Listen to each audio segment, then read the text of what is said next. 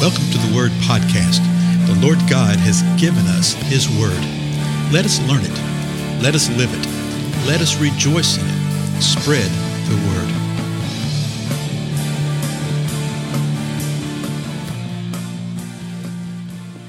Blessings, everybody. This is Dale. Thank you so much for joining with me today on the Word Podcast. We're continuing examining what the Lord tells us to do, which is to not fear. but there's more to this not fearing than just not fearing. In other words, we do see all sorts of examples where the Lord gives directives, you know, commandments, instructions. Do not fear, do not fear. And that's exactly what we're supposed to do. But how do you not fear? Well, if you're a true believer, it is through faith and by faith, because we are empowered by the Most High God to live in that faith. That faith comes from Him, and we manifest that faith by the fact that He lives within us. And we've been looking some of that in uh, First John, particularly the fourth chapter, where he talks about what this looks like. We saw in the previous episode at the beginning of the fourth chapter that he says, you know, you need to test the spirits. Make sure you test those spirits, okay? Because not everything that sits there and acts like that they are of God is of God. Matter of fact, he said, test the spirits to see whether they are from God. And he gives us actually a couple ways to test the spirits. Immediately, he says, every spirit that confesses that Jesus Christ has come in the flesh is from God. So you can know somebody confesses that, that they are from God. Well, couldn't somebody confess that and be lying about it? Well, absolutely. you know, because what do liars do? They lie. What do creepers do? They creep. We see that in the book of Jude, which we talk about all the time, right? So he says, but you know, start off with this everybody everybody confesses this. If someone confesses this, then you can know, okay, they say they are of God. But what if they say they're of God and they say, oh, yeah, yeah, yeah, yeah, I believe that Jesus came in the flesh? Absolutely. Yes, yes. I believe that he is God. But you see in their lives other patterns or practices of behavior. Let's say that you see that they don't love the brethren. Well, John deals with this in the balance of this chapter, okay? That we must love one another. So if someone sits there and says that they love God, but they hate their brother, they're a liar. As a matter of fact, we're about to read that verse right there. They're a liar. And we'll note that it says their brother. So a lot of times people will just love everybody, you think they love everybody, and they act like they love everybody, et cetera, et cetera, et cetera, et cetera. But boy, they hold hatred toward one person. They hold animosity toward one person, and it is without ceasing. then you can know to be careful that. You can know to examine some things. Another thing that he said in the third verse was that if a spirit does not confess that Jesus is not from God, then that's the spirit of Antichrist, and you know that they are of the world and they're not of God. So, how can you know? How do you test the spirits to see whether they have God? Well, does, does this person profess that Jesus Christ has come in the flesh and is from God? Yes. Okay, great. If they don't confess that, well, you know they're not. Do they manifest love for one another? And I mean every one another. Now, that doesn't mean that there aren't going to be times, do we not all struggle from time to time when we're put out with somebody? yeah. Well, the scripture even acknowledges that. Because you know, he says, as far as possible, be at peace with one another. You know, please, please be at peace. I can't make somebody be at peace with me. And there's times where there will be stresses with each other. And that's the reason we're told to be forbearing with one another. You know, repeatedly he says, be forbearing. Well, that means there's going to be things that happen which require forbearance. But watch this. Going back to verse 18, where we started in 1 John 4, says this There's no fear in love, but perfect love casts out fear because fear involves punishment, and the one who fears is not perfected in love. This is another way that you can sort of uh, check the spirits, okay? Examine to see what spirit they're functioning in.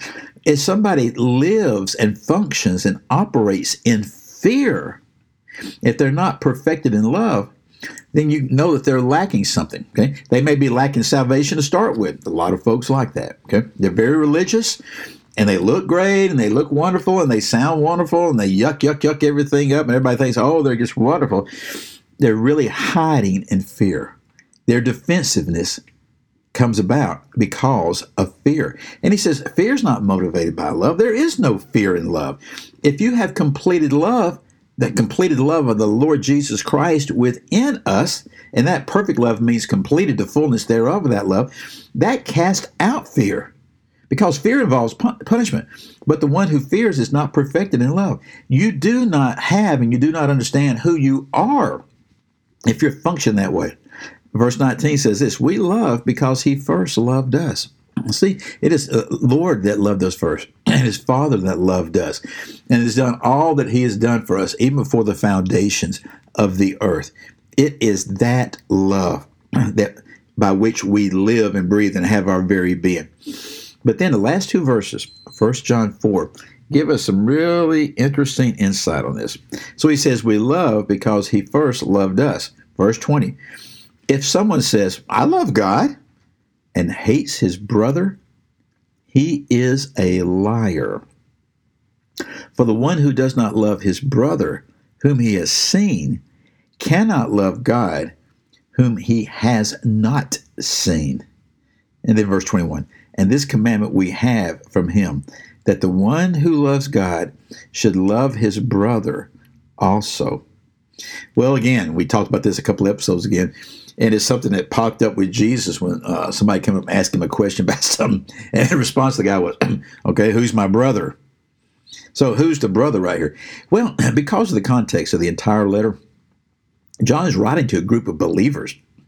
Now, yes, we have brother uh, of humankind, human beings, mankind. Yes, we're all mankind, and there is that element of brother right here.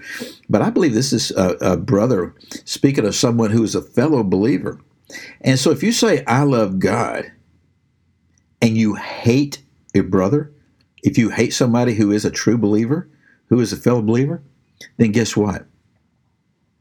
You are a liar. And it's just been determined that you are that liar. Because what does he say? The one who does not love his brother, whom he has seen, cannot love God, whom he has not seen. He said this is a major point of revealing what type of spirit you are moving in and what uh, uh, uh, what the status really is of your uh, existence before the Most High God is. He says, So this commandment we have from Him. He said, This is a commandment from the Most High God Himself that the one who loves God should love his brother also.